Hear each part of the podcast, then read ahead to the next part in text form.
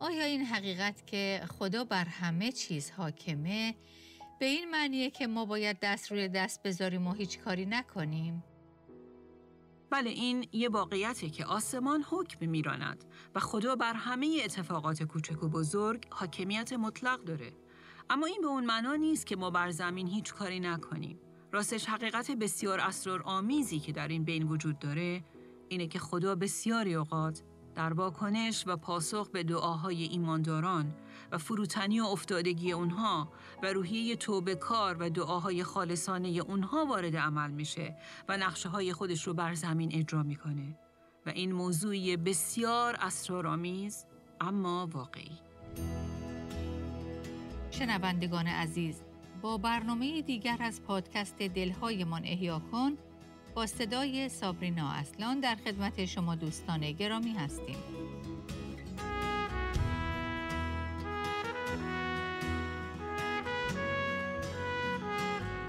آیا شما خالصانه و با شور و اشتیاق دعا می کنید؟ یا دعاهای شما یک نواخت و فقط از روی وظیفه است؟ در برنامه امروز خواهیم دید که برای دانیال دعای خالصانه و پرشور بخشی حیاتی و جدای ناپذیر از زندگیش به شمار می رفت و تداوم و پشتکار فروتنانه او در دعا مخصوصا در وسط شرایط دشوار باعث بروز نتایج چشمگیری شد. امروز در ادامه بررسی کتاب دانیال تحت سری برنامه های آسمان است که حکم میراند به فصل نهم از این کتاب می رسیم. اما قبل از شروع اون لازم می‌دونم که توجه شما رو به این نکته جلب کنم که فصل های یک تا هشت این کتاب بر ملت های غیر یهود تمرکز داره و فصل های نه تا دوازده بر قوم خدا و نقشه که او برای اونها داره تمرکز می‌کنه. بنابراین از امروز به بعد ما به این بخش دوم می‌رسیم که تمرکزش بر قوم خداست. پس از شما دعوت می کنم که اگر کتاب مقدس های خودتون رو همراه داشته باشید با هم به فصل نهم از کتاب دانیال مراجعه کنیم. اما قبل از شروع این فصل اگه به خاطر داشته باشید ما در فصلهای قبلی دیدیم که دانیال یک خصوصیت بارز داشت که هیچگاه از زندگیش محو نمی‌شد و اون دعا کردن بود. او در واقع مرد دعا بود. عادتی که در همه بخش های زندگی او مثل ریتم جدایی ناپذیر یک آهنگ دائما دیده میشه. مثلا اگر به خاطر داشته باشید در فصل دوم ما دیدیم که نبوکت نصر همه حکما و مشاوران خودش رو تهدید می‌کنه که اگر هم خواب او رو و هم مفهوم اون رو برای او بیان نکنن اونها رو ادام خواهد کرد. دانیال با شنیدن این موضوع بلا فاصله به خونه میره و دوستان خودش رو از این شرایط بغرنج و بحرانی مطلع می‌کنه. اما کلام خدا در آیه 18 نشون میده که او در واکنش به این شرایط بسیار دشوار از دوستانش می‌خواد که دعا کنن درباره این راز از خدای آسمان ها رحمت بطلبن. که همونطور که دیدیم خدا هم به اونها پاسخ میده و هم خواب پادشاه و هم مفهوم اون رو بر دانیال آشکار می‌کنه. در فصل ششم ما دیدیم که داریوش پادشاه حکمی صادر می‌کنه مبنی بر اینکه اگه کسی در سی روز آینده به سوی خدایی به غیر از پادشاه دعا می‌کرد محکوم به مرگ بود. اما دانیال در اون وضعیت چیکار کرد؟ کلام خدا در فصل ششم کتاب دانیال میگه که دانیال به خانه خود درآمد هر روز سه مرتبه زانو می‌زد و دعا مینمود و چنان که قبل از آن عادت می داشت نزد خدای خیش دعا می کرد و تسبیح می خواند. و او این رو از دیگران هم قایم نمی‌کنه. او ایمانداریه که نه فقط به دعا کردن عادت داره و اون رو یک عنصر حیاتی زندگیش می‌دونه بلکه از دعا کردن نه آر داره و نه از اون عبا می‌کنه. کلام خدا میگه که او پنجره خونه خودش رو باز می‌کرد و شروع به دعا کردن می‌کرد. در ادامه این آیات دوباره می‌خونیم پس آن اشخاص یعنی دشمنانش دانیال را یافتند که نزد خدای خود مسئلت و تضرع می نماید. این دعا نبز و نفس زندگی دانیال بود. در واقع دعا شیوه زندگی او بود که در تاراپود روح و جان او تنیده شده بود. او هر روز علا رقم هر اونچه که در اطراف اتفاق می افتاد. علا رقم شلوغی روز و مشغله های مختلف. علا رقم تهدیدات جدی موجود و علا رقم مشکلات بقرنج و همه چالش ها و بحران ها او همواره و در هر صورت مرد دعا بود و هیچ چیز در این عادت مستمر زندگی او خلالی وارد نمی کرد. چون او با این وسیله توکل، اعتماد و وابستگی خودش رو به خدا اعلام می کرد. و حالا وقتی که به فصل نو هم می رسیم، یک بار دیگه دانیال رو دوباره در حال دعا کردن می بینیم. اما بیایید اول به تقسیم بندی این فصل نگاهی بندازیم. در 19 آیه اول فصل نهم ما با دعای دانیال برمیخوریم. دعایی طولانی اما بسیار خالصانه در ارتباط با قوم خدا. این دعایی که از دعاهای کتاب مقدسه که در واقع الگو و نمونه از دعای شفاعتی محسوب میشه. دعایی که با پرستش و تمجید خدا شروع میشه و بعد اعتراف به گناهان و بعد شفاعت و در نهایت با التماس و آوردن درخواست ها به حضور خدا تموم میشه. پس 19 آیه اول جزئیات دعای دانیال رو منعکس می‌کنه. بعدا از آیه 20 تا آخر فصل که آیه 27 باشه ما می‌بینیم که چطور خدای آسمان به دعای او پاسخ میده. در واقع در این آیات می‌بینیم که وقتی دانیال دعا می‌کنه خدا جبرئیل فرشته رو در پاسخ به دانیال به سوی او میفرسته و به این ترتیب او دانیال رو در درک خوابی که دیده بود کمک می‌کنه. پس فصل نهم این کتاب در واقع درباره دعای دانیال به سوی آسمان و پاسخ آسمان به دعای دانیاله. آیه اول پیش زمینه ای رو در اختیار ما قرار میده که نشون میده که دانیال در چه موقعیتی این دعا رو می‌کنه. از لحاظ سیاسی تغییرات بسیار بزرگی در دنیای اون زمان رخ داده بود. بلشسر آخرین پادشاه بابل و کل امپراتوری عظیم و پرقدرت بابل کاملا سقوط کرده بود و حالا امپراتوری جدید با پادشاهی جدید پا به عرصه ظهور گذاشته بود. پس در آیه یک می‌خونیم در نخستین سال داریوش پسر خشایارشاه که از نسل مادها بود و در مملکت کلدانیان پادشاه شده بود. در واقع در سرخط اخبار اون روزها همه جو با این عبارت برمیخوردی. داریوش پادشاه، پادشاه جدید تاج پادشاهی به سر گذاشت و بر تخت سلطنت نشست. دانیال از نوجوانی به عنوان یک اسیر تبعیدی تا حالا که 81 سال سن داشت در مملکت بابل به سر برده بود و بنابراین در طول این سالها او شاهد روی کار آمدن و همچنین سقوط پادشاهان و حاکمین بسیاری یکی پس از دیگری شده بود. اما نکته جالب و مهمی که ما در رابطه با دانیال به اون برمیخوریم اینه که تمرکز او هیچگاه بر حکومتها و تشکیلات جدید نبود و از این موضوع حل نمی کرد که خب حالا سیاست های جدیدی که حاکمان جدید اعمال خواهند کرد چه عواقبی برای او و قوم خدا خواهد داشت؟ می‌دونید چرا؟ چون دانیال بر حاکمیت خدا بر همه این مسائل باور داشت. بله چون او باور داشت که در همه این تغییرات و تحولات این آسمان است که حکم میراند. و حالا هم در حالی که همه توجه ها بر داریوش متمرکز شده بود، اما چشمان دانیال دوباره بر خدای متعال در آسمان و پادشاهی مطلق او دوخته شده بود. این مهمترین چیزی بود که در مد نظر دانیال بود. حقیقتی که هیچ وقت برای دانیال کمرنگ و محو نشد. و حالا هم او دوباره می‌خواست که با این عینک که در واقع عینک خداست به همه اتفاقات نگاه کنه و درک کنه که دست خدا چگونه در پشت همه این وقایع عمل می‌کنه. در واقع خدا درباره این اتفاقات چه می‌خواد بگه. اما دانیال چطور می‌تونست به این حقایق دست بیابه؟ و سوالی که پیش میاد اینه که من و شما هم چطور می‌تونیم بفهمیم که خدا در جریاناتی که در دنیای ما اتفاق میافته چه کار می‌کنه و چی داره که به ما بگه؟ در آیه دو می‌خونیم در سال اول پادشاهی داریوش من دانیال وقتی کتاب ارمیای نبی را میخواندم فهمیدم که طبق کلامی که خداوند به ارمیای نبی گفته بود اورشلیم میبایست مدت هفتاد سال ویران بماند. خوب توجه کنید. دانیال دیدگاه و اراده خدا رو در کجا فهمید؟ او اراده خدا و اون رو که خدا داشت انجام می‌داد رو در اخبار و یا شبکه های مجازی نفهمید. او به کلام خدا مراجعه کرد. او دیدگاه و نگرش خودش رو، مسیر فکری خودش رو و حتی امید خودش رو از کلام خدا دریافت می‌کنه. او وارد کلام خدا شد. بله، او به کلام خدا مراجعه کرد. دانیال شخصی بود که کلام خدا رو مرتب می‌خوند.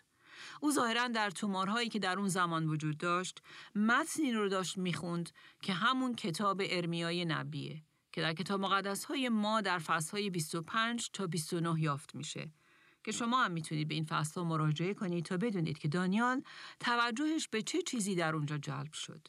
بله او در اونجا متوجه شد که خدا به ارمیای نبی سالها پیش گفته بود که اسارت در بابل و ویرانی اورشلیم هفتاد سال به طول خواهد انجامید و بعد از اون خدا بابلیان را مورد داوری قرار خواهد داد و قوم به اسارت رفته خودش رو بازیافت خواهد کرد و آنها رو به وطن خودشون باز خواهد گردانید. ارمیا نبوتی رو که خدا بخشیده بود نوشته بود و حالا دانیال در اوج حیرت و شگفتی داشت اون رو می‌خوند. او واقعا هیجان زده شده بود چون حقیقتی بسیار بزرگ بر او مکشوف شده بود. او داشت گوشه کوچیکی از اونچه خدا داشت در وقایع اطراف او انجام می‌داد رو می‌دید. اما او بعدا چه کار می‌کنه؟ در واقع او بعد از اینکه با این حقایق کلام خدا روبرو میشه چه اقدامی می‌کنه؟ بله او بلا فاصله دوباره دعا می‌کنه. در آیه سه می‌خونیم پس روی خود را به سوی خداوندگار متوجه ساختم تا با دعا و التماس و روزه و پلاس و خاکستر مسئلت نمایم. پس می‌بینیم که خوندن کلام خدا دانیال رو به زانو در میاره و او دعا می‌کنه. بله اون چه که او در کلام خدا خوند او را به دعا رهنمون کرد. در واقع پایه و اساس دعای دانیال کلام خدا بود. یا بهتر بگیم دعای دانیال در کلام خدا ریشه داشت. دو فاکتور مهمی که در زندگی یک ایماندار همیشه با هم و دست در دست هم پیش میرن. کلام خدا و دعا. و اگر من و شما هم ایماندار به مسیح هستیم، این اصل در زندگی من و شما هم مستاق داره. کلام خدا قلب و جان ما رو به حرکت در میاره تا به حضور خدا بریم و دعا کنیم. و دعای ما هم باید در کلام خدا ریشه گرفته باشه و در واقع در اون تنیده شده باشه. این کلام خداست که ما رو هدایت می‌کنه که چگونه و برای چی دعا کنیم. دانیال در این آیه میگه روی خود را به سوی خداوندگار متوجه ساختم. بله دانیال توجه و تمرکزش رو از همه اتفاقات بیرونی و همه رویدادهایی که با روی کار آمدن تشکیلات جدید سیاسی اطرافش در حال رخ دادن بود بر می داره. او توجه و تمرکزش رو از همه تغییرات و تحولات جدیدی که با ظهور امپراتوری جدید، شاه جدید، قوانین جدید و سیاست جدید ایجاد شده بود بر می داره و در عوض بر آسمان و خدای متعال آسمان تمرکز می‌کنه. خدای متعالی که برای این تغییر و تحولات سیاسی از آسمان بر همه چیز حکم میراند. بله او میگه روی خود را به سوی خداوندگار خدا متوجه ساختم و دعا کردم. عزیزان اگر من و شما هم می‌خوایم دعاهایی مؤثر داشته باشیم باید خودمون رو تربیت کنیم که تمرکزمون رو از اتفاقاتی که در اطرافمون میافتند برداریم و بر بالا در اونجایی که مسیح بر تخت خودش نشسته و از آسمان بر همه چیز حکم میراند توجه و تمرکزمون رو معطوف کنیم. بله از هر چیزی که حواسمون رو پرت می‌کنه. از چیزهایی که ما رو دلواپس می‌کنه و چیزهایی که ما رو به ترس و حراس میاره. هدفمندانه چشممون رو برداریم و به آسمان و حاکمیت خداوند بر همه اوضاع و احوال توجه و تمرکز کنیم. دانیال شخصی بود که هدفمندانه دعا می کرد. او حتی نمیذاشت که مشغله ها و وظایف روزانه و مسئولیت هایی که در دربار به عنوان یک مقام ارشد داشت او رو از تمرکز بر خدا و توجه به او باز بداره. واقعیت اینه که اگه ما جزو ایماندارانی هستیم که چشمانمون دائما بر مشکلات و شرایط اطرافه ما افرادی اهل دعا نخواهیم بود. پس ما از دانیال می آموزیم که اگه ما می‌خوایم افرادی اهل دعا باشیم افرادی که دعاهاشون قوی، زنده و موثر هستند در وهله اول ما باید افرادی باشیم که کلام خدا رو بخونیم و در اون و وعده ها و قول های موجود در اون تمرکز کنیم و بعد توجهمون رو از هر چیز زمینی برداریم و در دعا به سوی بالا و اون خدای متعال تمرکز کنیم. نکته که در ارتباط با دانیال خیلی قابل توجهه اینه که او وقتی که در کتاب ارمیا درباره نبوت پایان اسارت قوم خدا بعد از هفتاد سال می‌خونه به این قول خدا بی و بی تفاوت نیست. او با روحیه منفعل دست روی دست نمی‌ذاره تا خدا به تنهایی وارد عمل بشه و این نبوت رو به انجام برسونه. نه. او در قبال اونچه از کلام خدا میشنوه و در ارتباط با قولی که خدا داده بود خودش رو فروتن می‌کنه و با روحیه افتاده دعا می‌کنه. بله این یه واقعیته که آسمان حکم میراند و خدا بر همه اتفاقات کوچک و بزرگ حاکمیت مطلق داره. اما این به اون معنا نیست که ما بر زمین هیچ کاری نکنیم. راستش حقیقت بسیار آمیزی که در این بین وجود داره اینه که خدا بسیاری اوقات در واکنش و پاسخ به دعاهای ایمانداران و فروتنی و افتادگی اونها و روحیه توبه کار و دعاهای خالصانه اونها وارد عمل میشه و نقشه های خودش رو بر زمین اجرا می‌کنه و این موضوعی بسیار اسرارآمیز اما واقعی. پس عزیزان اینو بدونیم که اگه ما ایماندار هستیم دعاهای ما از اهمیت زیادی برخوردار هستند. یکی از خصوصیت مشهود در زندگی دانیال این مرد دعا و همینطور در بسیاری دیگه از افرادی که زنان و مردان دعا هستند اینه که اونها غالبا اشخاصی مشهور که همه اسمشون رو بدونن و همیشه پشت تریبون باشن نیستن. اما خدا از اونها برای پیشبرد مقاصد خودش در این دنیا به طرزی بسیار مؤثر استفاده می‌کنه. بله دعا و قدرت اون چیزی بسیار اسرارآمیز و ابزاری که خدا اون رو مقرر کرده تا به وسیله اون ملکوت خودش رو بر روی زمین به پیش ببره. در آیات چهار تا نوزده دعای دانیال به تفصیل نوشته شده که به شما توصیه می کنم که اون رو بعد از شنیدن این برنامه شخصا بخونید و با دعا بر اون تفکر و تعمل کنید. دعایی که یک ورد نیست که با عجله به عنوان انجام وظیفه انجام بشه بلکه دعایی هدفمند، متفکرانه و خالصانه است که دانیال در اون در واقع دل خودش رو به حضور خدا میریزه. دعایی خارج از هر نوع شتاب زدگی. دعایی که در اون دانیال با حوصله و صرف وقت با خدا به صحبت میشینه. برای همین یکی از دعاهای طولانی هستش که در کتاب مقدس درد شده. در برنامه امروز نگاهی اجمالی به این دعا خواهیم انداخت. همونطور که قبلا هم از شما خواستم شما رو تشویق می کنم که خودتون این دعا رو چندین بار بخونید و درباره هر کلمه اون تعمل و تفکر کنید. دانیال در آیه چهار میگه نزد خدایم دعا و اعتراف کردم و گفتم خداوندا ای خدای عظیم و مهیب که عهد و محبت خود را با آنان که تو را دوست می‌دارند و فرمانهایت را به جا میآورند نگاه می‌داری. به نظر شما دانیال چطور دعای خودش رو شروع می‌کنه؟ بله با پرستش و تمجید و تمرکز بر خدا. او اول از همه در دعا توجه خودش رو به طور خاص بر شخصیت وفادار و عهد نگهدارنده خدا معطوف می‌کنه و خدا رو به خاطر این جنبه از شخصیتش تمجید و پرستش می‌کنه. وقتی که ما در دعا تمرکزمون رو بر بزرگی، عظمت و وفاداری و نیکویی و فیض بیکران خدا قرار میدیم، خودمون رو اونطور که واقعا هستیم خواهیم دید. پرستش و تمرکز دانیال بر شخصیت پاک و بی همتای خدا باعث شد که او در این نور با کمبودهای انسانی و گناهانش روبرو بشه. و به این ترتیب بلافاصله بعد از پرستش و تمرکز بر خدا شروع به اعتراف به گناهانش می‌کنه. و عزیزان وقتی که من و شما هم با پرستش شروع می‌کنیم در اونجاست که در کنار قدوسیت خدا به واقعیت گناهکار بودن خودمون پی می‌بریم و درک می‌کنیم که چقدر به رحمت خدا و فیض او نیازمندیم. ببینید دانیال درست بعد از پرستش و تمجید خدا در آیه پنج چی میگه؟ ما گناه کرده و اسیان ورزیده ایم. شرارت پیشه کرده و سرکشی نموده ایم و از فرمانها و قوانین تو رو گردانیده ایم.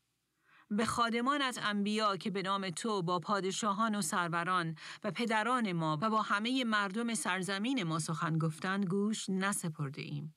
و به همین ترتیب تا آیه 15 او به گناهانی که اونها به خدا ورزیدند اعتراف می‌کنه. اما در این اعتراف طولانی دانیال به هیچ وجه ذکری از گناهان بابلیان و یا مادها و پارسها نمی‌کنه. نه اینکه اونها گناهی نداشتند. البته که اونها مرتکب گناهان زیادی شده بودند. اما این اون چیزی نبود که دانیال به اون اعتراف کنه. او در آیه پنج و مکررن در بقیه آیات بر این جمله تاکید داره که ما به تو ای خداوند گناه ورزیده ایم. در آیه 20 او میگه همچنان که به گناه خود و به گناه قوم خیش اسرائیل اعتراف می‌کردم. او خودش رو از قوم خودش و در نتیجه گناهان اونها جدا نمی‌دونه و در این بین انگشتش رو فقط به طرف دیگران دراز نمی‌کنه که گویا دیگران رو تنها مقصر بدونه و در این حال او از خودش حالت تدافعی هم نشون نمیده و سعی نمی‌کنه که گناه رو موجه جلوه بده و یا منطقی اعلام کنه. او فروتنانه به خدا اعتراف می‌کنه که خدایا همه ما به تو گناه ورزیده ایم. و بعد در ادامه او در دعا به خدا اعلان می‌کنه چون که به تو گناه ورزیدیم تو ما رو تنبیه کردی و به اسارت فرستادی. دانیال کاملا به این موضوع واقف بود که در اصل این بابلیان نبودند که اونها رو به اسارت برده بودند بلکه در نهایت این خدا بود که با استفاده از بابلیان قوم خودش رو به اسارت فرستاده بود. دانیال این رو دقیقا ذکر می‌کنه که تو خدایا به وسیله موسی به ما گفته بودی که اگر ما به تو پشت کنیم ما را دچار بلایی عظیم خواهی کرد. و در دعاش از کلام خدا نقل قول می‌کنه. در واقع اون چرا که خدا در کلامش گفته رو به خدا بازگو می‌کنه.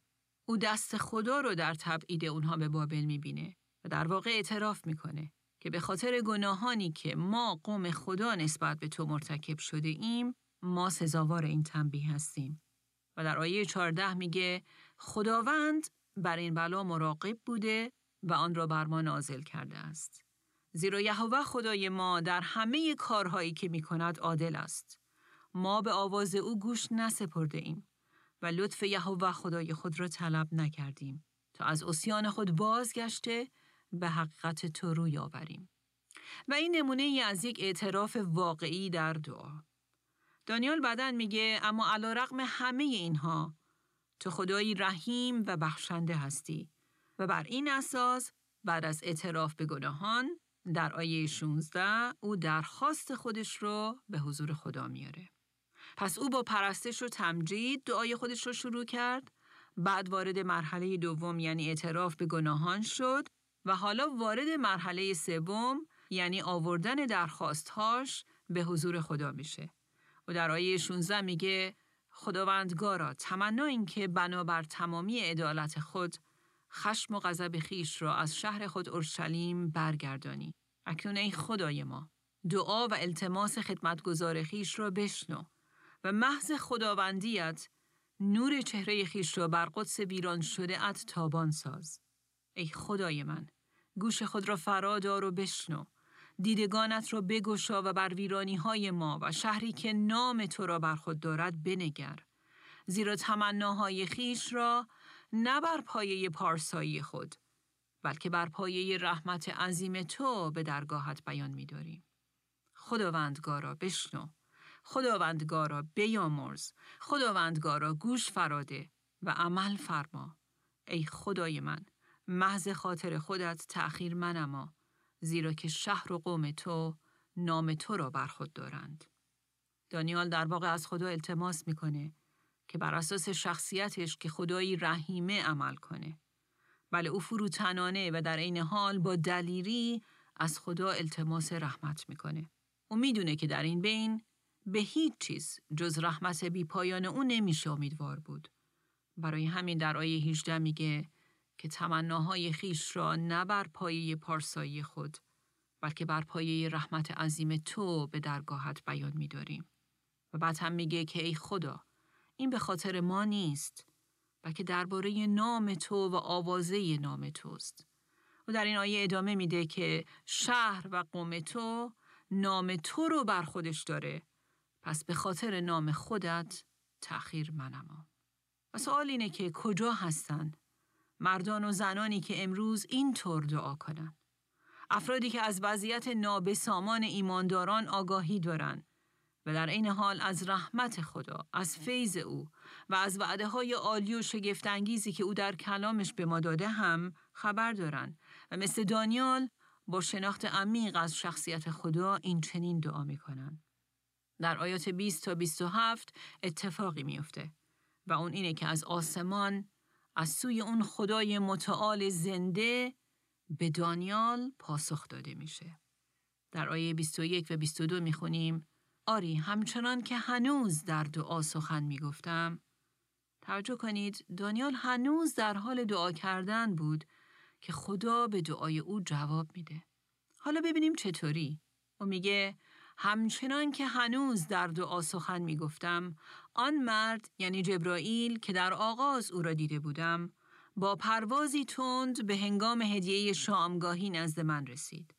او مرا فهم بخشیده با من سخن گفت و فرمود ای دانیال اکنون بیرون آمده ام تا تو را بصیرت و فهم ببخشم. اگه یادتون باشه ما در فصل هشتم دیدیم که یازده سال پیش هم جبرائیل که رئیس فرشتگان پیغام آور خداست بر دانیال ظاهر شده بود تا مفهوم خوابی رو که دانیال درباره آن قوچ، بوزنر و اون شاخ کوچک دیده بود رو براش باز کنه. و حالا در این فصل هم و از طرف خدا فرستاده میشه تا اطلاعات بیشتری از نقشه و مقاصد خدا در اختیار دانیال بگذاره. جبرائیل در صحبتش با دانیال ادامه میده و به او میگه در آغاز تمناهایت امر صادر گردید و من آمده ام تا تو را خبر دهم زیرا که تو بسیار محبوبی. بله زیرا که تو بسیار محبوبی. کلمه محبوب در اینجا در بسیاری از ترجمه ها گنج هم ترجمه شده. در واقع خدا به دانیال میگه که دانیال تو برای من بسیار خاص و با ارزش هستی و تو رو به اندازه گنج خودم دوست دارم. در کتاب تصنیه فصل چهاردهم هم می‌بینیم که خدا از زبان موسی به قوم خودش میگه شما برای یهوه خدایتان قومی مقدسید و خداوند از میان تمامی قومهای روی زمین شما را برگزیده است تا قومی که گنج اوست باشید. بله نگاه خدا به هر یک از ایمانداران اینه. او ما رو اونقدر دوست داره و برای ما اونقدر ارزش قائله که ما رو گنج خودش می‌خونه. و بنابراین هیچگاه نسبت به دعاهای ما بی تفاوت و بی نیست. او با محبت عمیق خودش به ما توجه داره، برای ما فکر می‌کنه، ما رو میشنوه و به دعاهای ما جواب میده. در این حال جبرئیل دانیال رو مطمئن می‌کنه که خدا به دعای او از همون ابتدای دعا کردنش جواب داده. از همون ابتدای دعا کردن. و بعد به دانیال میگه پس در این پیام تعمل کن و رویا را درک نما. هفتاد هفته برای تو یعنی برای یهودیان و برای شهر مقدس مقرر گشته است. و این شهر مقدس همون اورشلیم بود که دانیال کیلومترها از اون دور بود و به خرابه ای ویران تبدیل شده بود. در ادامه این آیه می‌خونیم تا به نافرمانی خاتمه داده شود و گناه پایان پذیرد و تقصیر کفاره گردد و پارسایی جاودانی آورده شود و رویا و نبوت مهر گردد و قدس الاقداس مسح شود. در ارتباط با موضوع هفتاد هفته و بقیه این فصل یعنی فصل نو ما می‌تونیم ساعتها و شاید هفته ها صحبت کنیم. تقریبا همه مفسرین بر این باور هستند که این هفتاد تا هفت ساله که تقریبا 490 سال میشه. اما در این باره که آغاز و پایان این دوره کی در نظر گرفته میشه کمی اختلاف نظر هست. این دوره ظاهرا اشاره به زمانی می‌کنه که قرار یهودیان از اسارت و تبعید در بابل به اورشلیم برگردن و تا زمان مرگ مسیح بر روی صلیب طول می‌کشه که روی هم رفته 490 سال میشه. توجه کنید این آیه میگه هفتاد هفته طول خواهد کشید تا به نافرمانی خاتمه داده شود گناه پایان پذیرد و تقصیر کفاره گردد. در واقع خدا به دانیال پاسخ میده که بله زمانی خواهد رسید که گناهان شما رو کفاره خواهم کرد و پارسایی جاودانی و در واقع حیات ابدی رو به متعلقان خودم خواهم بخشید. همونطور که قبلا هم اشاره کردیم، بسیاری از های عهد عتیق دارای دو جنبه هستند. اول تحقق نزدیک یا قریب الوقوع اونهاست و جنبه دوم تحقق اون نبوت ها در بود زمانی بسیار دورتر یعنی مربوط به زمانهای آخره. جنبه اول که تحقق نزدیک و قریب الوقوع اونه مربوط به وقایعی که در گذشته پیشگویی شدن و سالها بعد در تاریخ به وقوع پیوستند. مثلا در متن امروز ما می‌بینیم که این درباره بازگشت یهودیان از بابل به اورشلیم و بنای مجدد معبد ویران شده تا مرگ مسیح بر روی صلیب و کفاره گناهانه که همگی در گذشته اتفاق افتادن. اما همونطور که قبلا هم گفتیم بخشی از این نبوت ها به وقایع آخر زمان هم اشاره می‌کنن. اون دوره زمانی که کلام خدا از اون تحت عنوان پایان همه چیز یا انتها اسم می‌بره. ولی در نهایت اونچه که از این آیات مشهوده اینه که خدا نقشه خاص برای متعلقان خودش چه در اون زمان و چه الان داره و اون اینه که همونطور که در آیه 24 خوندیم او وعده میده که به گناه و قدرت فرمانروایی گناه خاتمه بده و گناه و اسیان متعلقان خودش رو کفاره کنه و به اونها پارسایی جاودانی و نجات ابدی ببخشه. و او این کار رو الان هم انجام میده و بسیاری رو از داوری آینده نجات میده و روزی فرا خواهد رسید که ما از حضور گناه هم آزاد خواهیم شد و حقیقتا چه نکته ای می‌تونه مهمتر از این باشه؟ در آیه 25 ما می‌خونیم که خدا وعده میده که جهت مرمت و بازسازی مبد اورشلیم مسیح رهبر را خواهد فرستاد. و بعد در آیه 26 می‌خونیم که میگه مسیح منقطع خواهد شد که این دقیقا اشاره به مرگ مسیح بر روی صلیب می‌کنه که در نهایت به وسیله همین واقعه یعنی مرگ مسیح بر صلیب بود که خدا آمرزش از گناه کفاره آن و پارسایی و نجات ابدی رو که در آیه 25 درباره اون صحبت شد رو به انسانها هدیه داد. اما در آیه 26 درباره یک حاکم شریر هم نبوت شده که او هم دوباره اورشلیم و معبد رو به ویرانی خواهد کشید که تحقق نزدیک اون در سال هفتاد میلادی یعنی زمانی که رومی ها اورشلیم رو به ویرانی کشیدن اتفاق افتاد. اما این نبوت به جنبه دوم تحقق اون که مربوط به زمانهای آخر هم می باشه اشاره می‌کنه که این حاکم شریر سمبولی از ضد مسیح یا دجالیه که در کتاب مکاشفه به او اشاره شده و در ایام آخر در زمان بازگشت مسیح بر صحنه ظهور خواهد کرد. این آیات در این حال نشون میده که در اون ایام شرایط بسیار دشواری بر زمین شامل بلایای طبیعی، جنگ و اعمال آزار و جفا بر ایمانداران حکم فرما خواهد شد. و این نشون میده که من و شما نباید از دیدن این چیزها متعجب بشیم چون کلام خدا به ما نشون میده که همه اینها در حاکمیت خدا اتفاق خواهند افتاد و از قبل مقرر و تعیین شدن. این متن در واقع یکی از بخش های کتاب مقدسه که به ما نشون میده که خدا دقیقا بر زمان این اتفاقات و همچنین طول مدت اونها کنترل و حاکمیت مطلق داره. حتی بر جفایی که از سوی شریران بر ایمانداران او اعمال میشه. اما واقعیت اینه که این متن این رو هم به ما نشون میده که علا رقم هر اونچه که برای ایمانداران اتفاق بیفته اما خدا اونهایی رو که به او تعلق دارن و او اونها رو محبوب و گنج خودش می‌خونه هرگز و به هیچ وجه ترک نخواهد کرد و آنها رو در همه این شرایط بقرنج وا نخواهد گذاشت. در آیه 27 می‌بینیم که در نهایت خدا قوم خودش رو بازیافت می‌کنه. آنهایی رو که شریرانه موجبات این ویرانی ها رو در زمین فراهم کردن تباه خواهد کرد. چون در نهایت این آسمان است که حکم میراند. در آیه 26 می‌بینیم که دو بار کلماتی از قبیل پایان یا آخر تکرار شده در واقع این آیه می‌خواد به ما بگه که پایان همه چیز نزدیکه. این واژه در این چند فصل آخر دانیال مکررا تکرار شده و برابر این کلام خدا دوباره و دوباره تاکید می‌کنه که برای گناه، خشونت، ظلم، تهاجم، آزار و جفا و بدی و شرارت پایانی هست. بله همه اینها به پایان خواهد رسید. دانیال دعا کرد و از خدا خواست که گناهان قوم خودش رو بیامرزه و برای نجات اونها مداخله کنه و پاسخ خدا به این دعا این بود که خدا دعای دانیال رو شنیده. در واقع جبرائیل دانیال رو مطمئن می‌کنه که هر آنچه رو که او در دعا درخواست کرده خدا اون رو در زمان بندی خودش و در وقتی که مقرر کرده به انجام خواهد رسانید.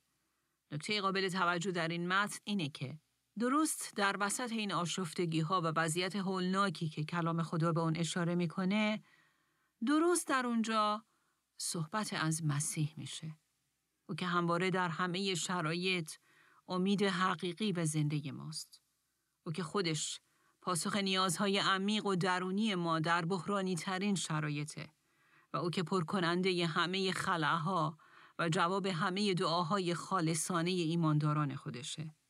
بله آسمان در نام مسیح به دعای کسانی که مال او هستند جواب میده. پس بیایید دعا کنیم و به او بگیم که عیسی ملکوت تو بیاید و اراده تو چنان که در آسمان است بر زمین کرده شود. و اعتماد داشته باشیم که خدا میشنوه و او جواب میده. حتی اگر پاسخ به این دعا در وقت و زمان بندی او صد سال یا هزار سال دیگه طول بکشه. اما این حقیقت عوض نمیشه که در نام مسیح به اون دعاها پاسخ داده میشه. و روزی او همه چیز رو ناخواهد ساخت.